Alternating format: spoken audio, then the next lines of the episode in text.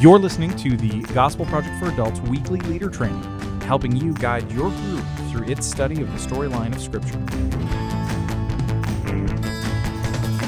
Hey there, thanks for tuning in to the weekly leader training for the Gospel Project for Adults. I'm Aaron Armstrong, and today we are looking at Unit 27, Session 3 Jesus Prepares His Disciples. So, this session addresses Jesus' post resurrection appearances to his disciples from the perspective of John's gospel. And in these appearances, what he was doing is he was preparing his disciples for what was coming next his ascension back to the Father and the coming of the Holy Spirit to empower them for their mission to make disciples.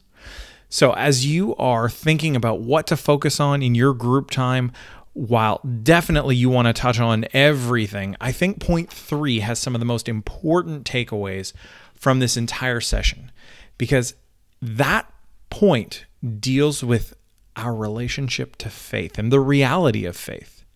See, too often, despite knowing the right Christian answers, we can be tempted to approach faith from the perspective of the broader culture, which really means that we treat faith as though it were wishful thinking.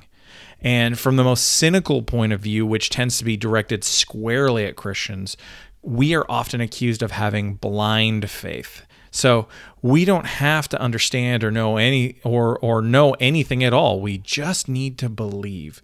And and and that is a personally is a really frustrating thing because it's just not true, but it also just doesn't square with scripture. And so here we see in this passage, we see Thomas, often called Doubting Thomas, and I think a little bit unfairly, but we see Thomas asking questions about Jesus' resurrection. And he even says that unless I see Jesus and can touch his wounds, I won't believe. And so that's that's a pretty strong statement of uh, of his unbelief, his need to see and know.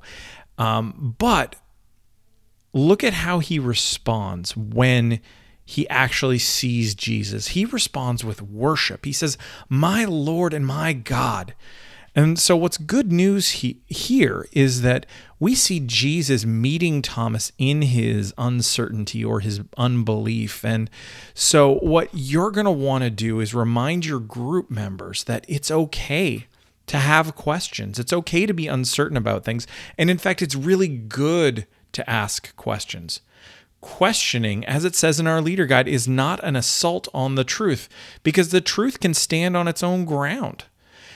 It may be a helpful exercise, questioning that is, may be a helpful exercise that results in deep faith. So, asking questions is not a bad thing.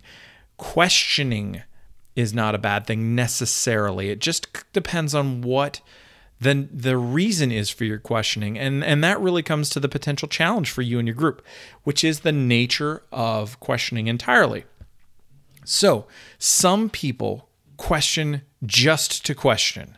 They don't actually want answers at all. Maybe you've seen maybe you've actually been this person at one time or another in your life. So something to consider that's related to the question on page 144 of your leader guide is to ask your group what happens if god doesn't answer all of your questions encourage and challenge them to live in the tension that there will be an end to our knowledge and understanding, but that doesn't mean that it has to be an end to our faith.